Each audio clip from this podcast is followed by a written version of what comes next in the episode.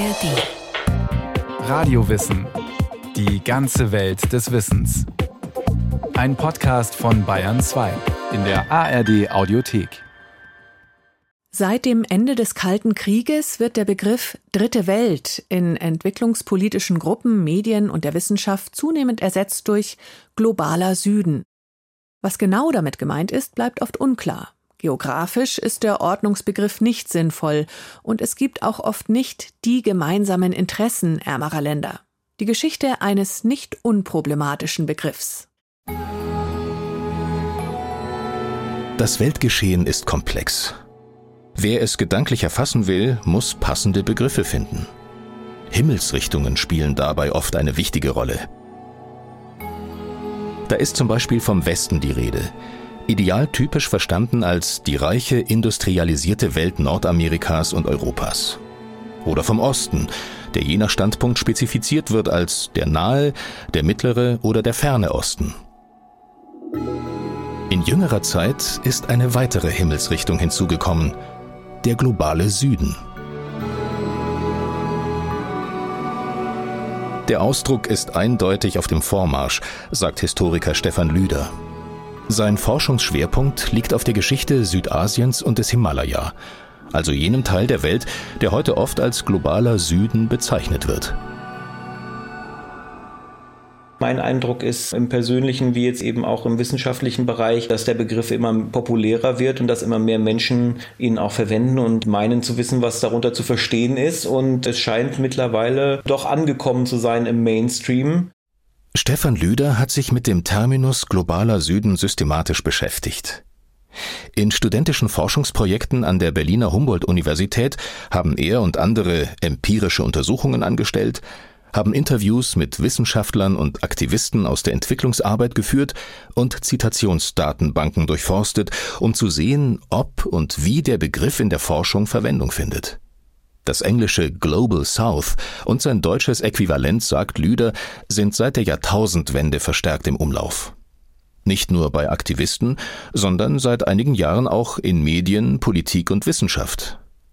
Woher aber kommt die Begriffsneuschöpfung? Im Ost-West-Konflikt des Kalten Krieges wurde die Welt nach 1945 vier Jahrzehnte lang begrifflich dreigeteilt. Die erste Welt, das waren die reichen Länder des Westens. Zur zweiten Welt gehörten die staatssozialistischen des Ostens. Und dann waren da noch die sogenannten blockfreien Staaten in Asien, Afrika und dem Nahen Osten. Im Dekolonisationsprozess bis Mitte der 1960er Jahre neu entstanden, bürgerte sich für sie der Begriff Dritte Welt ein. Erstmals verwendet hat ihn der französische Demograph Alfred Sauvy in einem Zeitungsartikel 1952. In Anspielung auf den dritten Stand, also all jene, die vor der französischen Revolution nicht zu Klerus und Adel gehörten, beschrieb Sauvy nun die neuen unterentwickelten Länder. Sie stellten zwar die Mehrheit der Weltbevölkerung, aber in der Weltpolitik waren sie rechtlos. Diese dritte Welt, ignoriert, ausgebeutet, verachtet wie der dritte Stand, will endlich auch etwas sein. Dritte Welt. Das war also von vornherein ein politisch emanzipatorischer Begriff.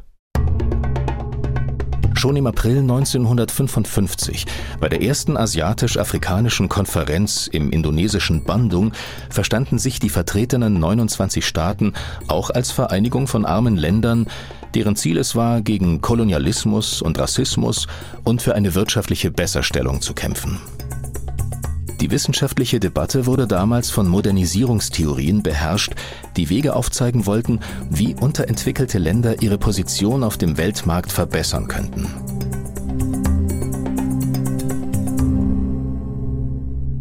Dritte Welt als Sammelbezeichnung für Entwicklungsländer hielt sich bis zum Fall des sogenannten Eisernen Vorhangs 1989-90, sagt Nikolaus Werz, Professor für Politikwissenschaft an der Universität Rostock.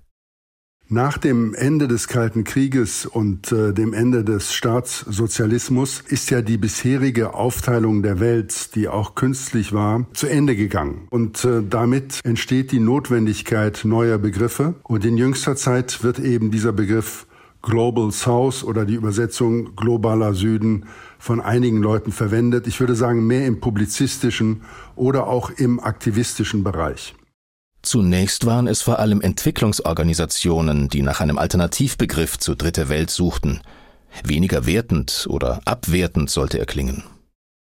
Globaler Süden schien die Bedingung zu erfüllen. Erstmals erwähnt wurde er 1969 in einer US-amerikanischen Zeitschrift namens Commonweal, das unabhängige katholische Blatt hatte in einer Sonderausgabe über den Vietnamkrieg von einer Dominanz des Nordens über den globalen Süden geschrieben. Elf Jahre später, 1980, erklomm der Terminus die internationale Bühne mit dem sogenannten Brandt-Report. Unter dem Vorsitz des deutschen Altbundeskanzlers Willy Brandt untersuchte die unabhängige Kommission für internationale Entwicklungsfragen die drastischen Unterschiede in der wirtschaftlichen Entwicklung des globalen Nordens und des globalen Südens. Offiziell trug die Studie den Titel North-South, a Program for Survival. Zu Deutsch Das Überleben sichern, gemeinsame Interessen der Industrie- und Entwicklungsländer. Dieser sogenannte Brandreport war ein echter Meilenstein, sagt Stefan Lüder. Dieser Bericht hat diese Nord-Süd-Kategorisierung erstmals aufgemacht als Gegenentwurf zu dem damals doch äh, vorherrschenden Ost-West-Denken. Und erst in den späten 1990er Jahren und spätestens dann 2003, um die Jahrtausendwende, wurde dann dieser Zusatz global hinzugefügt und auch ein Bericht veröffentlicht, der hieß Forging the Global South. Und da begann eigentlich erst die Einführung des Begriffs in die entwicklungspolitischen, aber auch wissenschaftlichen Debatten. Es ist also ein längerer längerer Prozess gewesen und es gibt jetzt nicht so einen Erfinder, sondern das hat sich so mit der Zeit herauskristallisiert. Gelegentlich ist zu lesen, die Weltbank habe den Begriff erfunden. Das stimmt so nicht, sagt Historiker Lüder. Allerdings haben internationale Institutionen wie Weltbank oder Internationaler Währungsfonds den Ausdruck rasch aufgegriffen und weiterverwendet. Der Süden als Sammelbegriff für Entwicklungsländer wird dann auch in der Einleitung zum Report Forging a Global South, einen globalen Süden schmieden, beschrieben. Er beruht auf der Tatsache, dass alle industriell entwickelten Länder der Welt, mit Ausnahme von Australien und Neuseeland, nördlich der Entwicklungsländer liegen. Der Begriff impliziert nicht, dass alle Entwicklungsländer gleich sind und in eine Kategorie gesteckt werden können. Er verdeutlicht jedoch, dass, obwohl sie ein breites Spektrum an wirtschaftlichen, sozialen und politischen Merkmalen aufweisen, die Entwicklungsländer alle eine Reihe von Schwachstellen und Herausforderungen aufweisen. Gemeint sind Staaten in Afrika, Lateinamerika, der Karibik und Asien. Dort lebt die Mehrheit der Erdbewohner.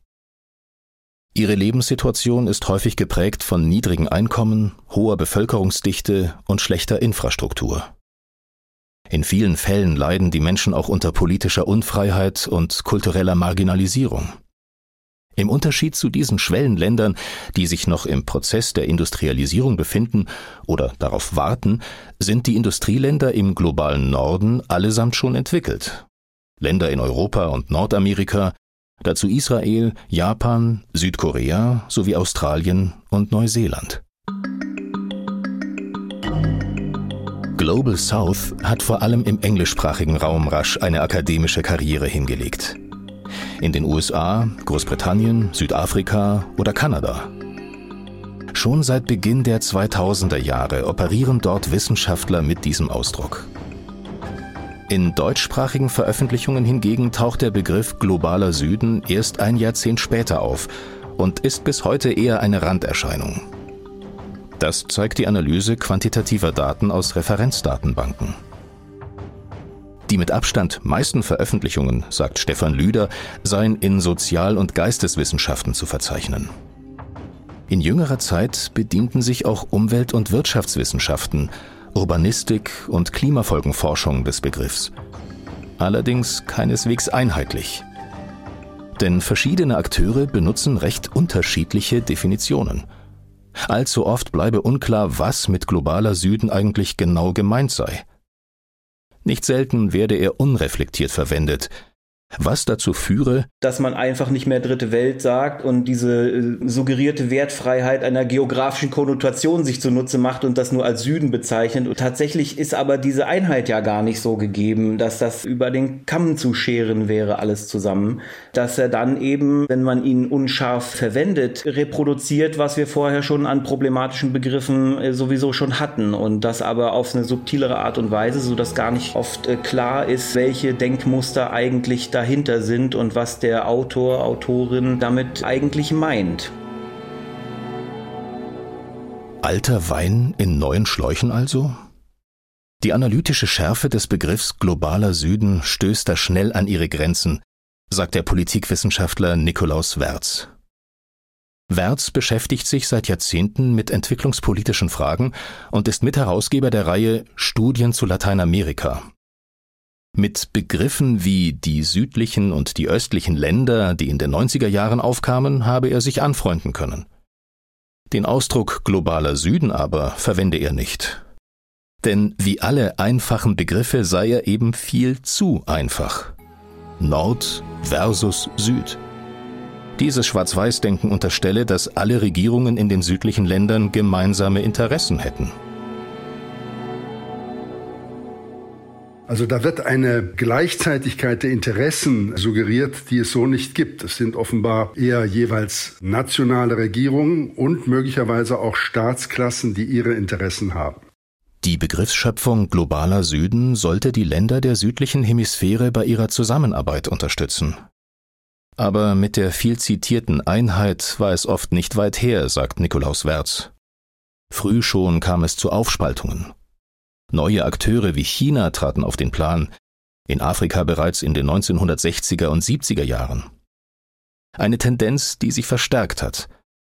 Heute leben wir in einer multipolaren Welt, sagt Nikolaus Werz, und vor allem also es gibt offenbar auch in der südlichen Hemisphäre, wie bei uns in der nördlichen Hemisphäre, Herrschaftsinteressen. Es gibt Machtgruppen, die sich festsetzen. Und diese schöne Vorstellung, dass es gemeinsame Interessen des Südens gibt, die kann nicht die Frage ersetzen, dass in den einzelnen Nationalstaaten erst einmal die Vergesellschaftung des Herrschaftsmonopols, das klingt kompliziert, heißt aber, dass es in einem Rahmen des Nationalstaates gelingt, die Verteilungsfrage Frage, die Demokratiefrage zu lösen, das muss in diesen Ländern gelöst werden.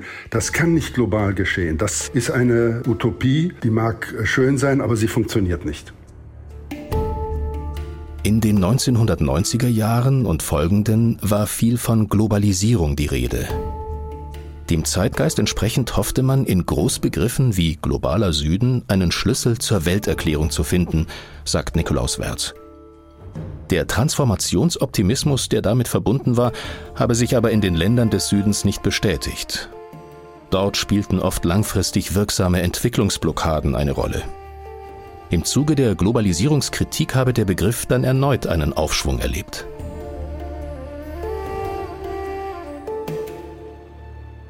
Also wir haben hier ganz unterschiedliche Gruppen, die diesen Terminus vertreten und ähm, das macht es nochmal besonders kompliziert. Ich würde nach den alten Regionen vorgehen, also Afrika, Asien, Lateinamerika. Ich bin ein Anhänger der sogenannten Regionalstudien oder wenn man einen englischen Begriff verwenden will, der Area Studies. Wertz bevorzugt den wissenschaftlichen Detailblick auf Länder und Regionen. Großbegriffe wie globaler Süden, meint der Politikwissenschaftler, könnten der sozialen Wirklichkeit nicht gerecht werden.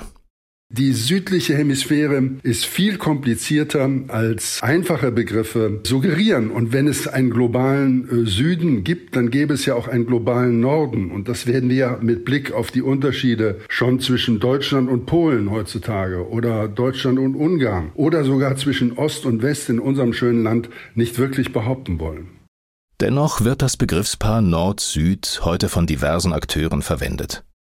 Von der Weltbank ebenso wie von Globalisierungskritikern, in SPD-Parteiprogrammen ebenso wie in Ausstellungen für zeitgenössische Kunst. Zum Beispiel im September 2022 auf der 15. Documenta in Kassel. Da wurde ja auch der Versuch gemacht, den globalen Süden auszustellen. Und äh, das setzt voraus, dass ein Kunstwerk aus einem asiatischen Land genau das zum Ausdruck bringen könnte, was möglicherweise in Lateinamerika gedacht wird. Und äh, das würden die Menschen aus den dortigen Regionen möglicherweise nicht so teilen wie bei uns die Kuratoren. Hm? Hm? Je mehr Veröffentlichungen zum Thema erscheinen, desto größer wird die Vielfalt an Konzepten, Debatten und Definitionen. Was kann mit globaler Süden gemeint sein? Neben der einfachen Fortschreibung des Begriffs als Synonym für Dritte Welt hat Stefan Lüder noch zwei weitere Deutungsmuster ausgemacht. Zum einen ist da eine relationale Zustandsbeschreibung, die in Anlehnung an ältere Dependenztheorien auf die wechselseitige Abhängigkeit von südlicher Unterentwicklung und nördlicher Entwicklung abzielt der kleinste gemeinsame Nenner ist im Prinzip eine modernere Definition, vor allem die gemeinsame Erfahrung eben benachteiligt bei Globalisierungsprozessen zu sein. Und das kann eben jetzt nicht nur die ärmeren Länder des Südens im geografischen Sinne betreffen, sondern das kann ja eben auch innerhalb das, was wir jetzt als geografisch globaler Norden bezeichnen würden, durchaus auch zutreffen, dass eben nicht alle Globalisierungsgewinner sind und profitieren von diesen Prozessen. Anwendbar wäre dieser relationale Ansatz auch am Beispiel deutscher Großstädte, wo arm und reich auseinanderdriften. Etwa in der Ruhrgebietsmetropole Essen, die oft beschrieben wird als gespaltene Stadt. Der relativ arme Norden Essens wäre so verstanden Teil des globalen Südens, das wohlhabende südliche Essen hingegen Teil des globalen Nordens. Das lasse sich auch auf andere Städte, Staaten oder Regionen anwenden, sagt Stefan Lüder zum Beispiel auf das ländliche Brandenburg im Gegensatz zum urbanen Zentrum Berlins. Unterdrückung, Migration oder Geschlechterverhältnisse im Global South werden von den Postcolonial Studies als negative Folgen von Kolonialismus thematisiert. Aber ist es sinnvoll, etwa das 1980 unabhängig gewordene afrikanische Simbabwe in einen begrifflichen Topf zu werfen mit dem südamerikanischen Kolumbien, das seit 1810 unabhängig und eine eigene Republik ist? Nein, sagt der Lateinamerika-Spezialist Nikolaus Wertz. Überzeugender als postkoloniale Ansätze erscheine ihm der Begriff Neokolonialismus. Der arbeite die starken Abhängigkeitsbeziehungen, die auch nach der formalen Unabhängigkeit immer noch bestehen, genauer heraus. Und das heißt eben auch, dass die herrschenden Eliten in den südlichen Ländern gemeinsame Interessen und zum Teil ihre Bankkonten in den nördlichen Ländern haben. Und dieses komplizierte Verhältnis, das geht ja bei der Gegenüberstellung von globalen Norden und globalen Süden verloren. So als würden an einer Weltregion nur die guten Menschen leben und äh, in der anderen diejenigen, die sich die Gelder der anderen angeeignet haben. So ist es ja nicht. Das ist ein verschränktes, wenn Sie so wollen, in mancher Hinsicht neokoloniales System. Globaler Süden. Ein umstrittener Begriff. Das zeigt sich auch in Gruppen und Diskussionsforen, die engagiert mit Entwicklungstheorien und Entwicklungspolitik befasst sind. Michael Korbmacher koordiniert die Redaktionsarbeiten der Zeitschrift Peripherie, Politik, Ökonomie, Kultur in Münster. Der Ausdruck globaler Süden, sagt Korbmacher, habe sich bei Autoren und Redaktionsmitgliedern im Laufe der Zeit eingebürgert. Auch Korbmacher benutzt ihn, sei aber nicht glücklich damit, weil er zu ungenau sei. Er ist mit dieser Kritik am Begriff nicht allein. Auch Aktivisten und Wissenschaftler in den Ländern des Südens teilen sie, weiß der Historiker Stefan Lüder. Wir hatten damals 2015 ein Interview mit Bisi Alimi, einem, einem, Aktivisten aus Nigeria, der überhaupt nicht angetan war von dieser Idee. Sein Kernargument war, der Begriff ist ja irreführend, wenn damit so eine Wertfreiheit suggeriert wird, solange sich eben die Strukturen nicht verändern, die dahinter stehen, dass eben diese Ungleichheiten weiterhin aufrechterhalten werden. Warum sollte ich dafür einen neuen Begriff verwenden?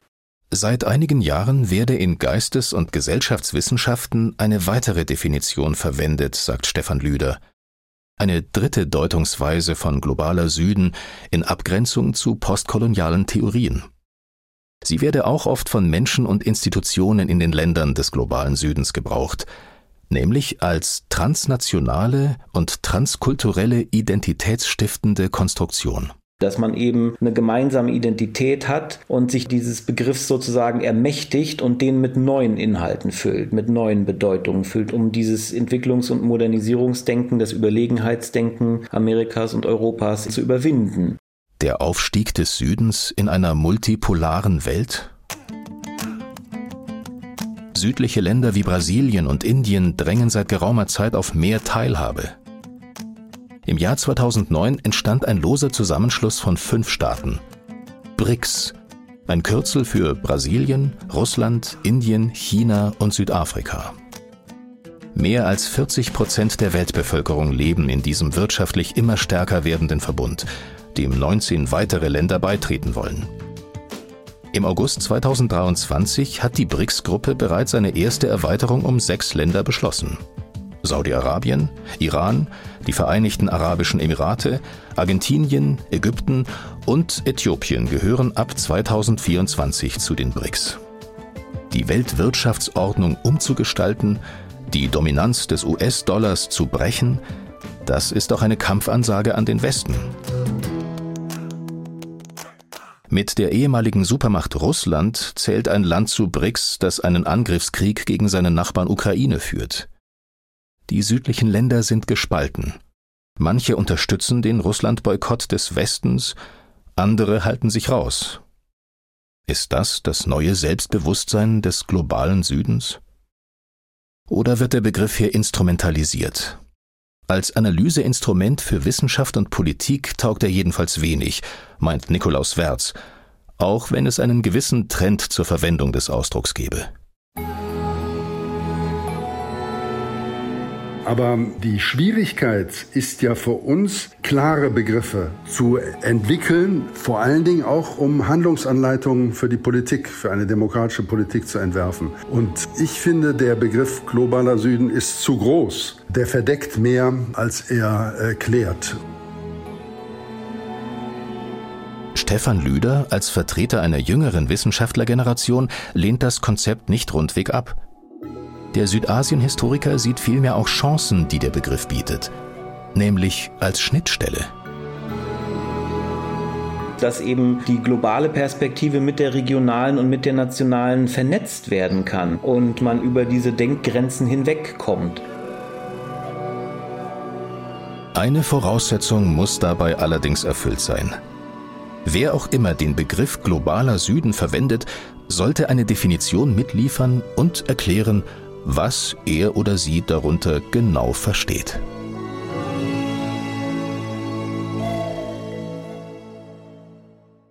Thomas Grasberger über die Geschichte eines umstrittenen Begriffs, die auch damit zu tun hat, dass er in einem eurozentrischen Zusammenhang verwendet wurde. Warum und wie Europa zu einer Supermacht wurde, auch dazu finden Sie, findet ihr eine Folge von Radio Wissen in der ARD Audiothek und überall, wo es Podcasts gibt. Wie wir ticken. Wie wir ticken. Wie wir ticken. Euer Psychologie-Podcast. Große Gefühle und kleine Abenteuer, Liebe und die Kunst, sich zu streiten. Wie kann Versöhnung gelingen? Was macht Frauenfreundschaften aus? Was hilft gegen das ewige Aufschieben? Solche Fragen beantwortet der neue Psychologie-Podcast der beiden Podcast-Champions Radio Wissen und SWR2 Wissen. Lebensnah und wissenschaftlich fundiert nimmt euch unser Podcast Wie wir ticken mit in die Welt der Psychologie. Wir fragen, wie Gefühle, Gedanken und Verhaltensweisen entstehen und warum. Wir reden über Sehnsüchte und Süchte, wir klären auf über psychische Erkrankungen, gehen zurück in die Kindheit und wir sagen, wie ihr euch und andere besser verstehen könnt. Wie wir ticken, euer Psychologie-Podcast von Radio Wissen und SWR2 Wissen. Alle Folgen findet ihr in der ARD Audiothek.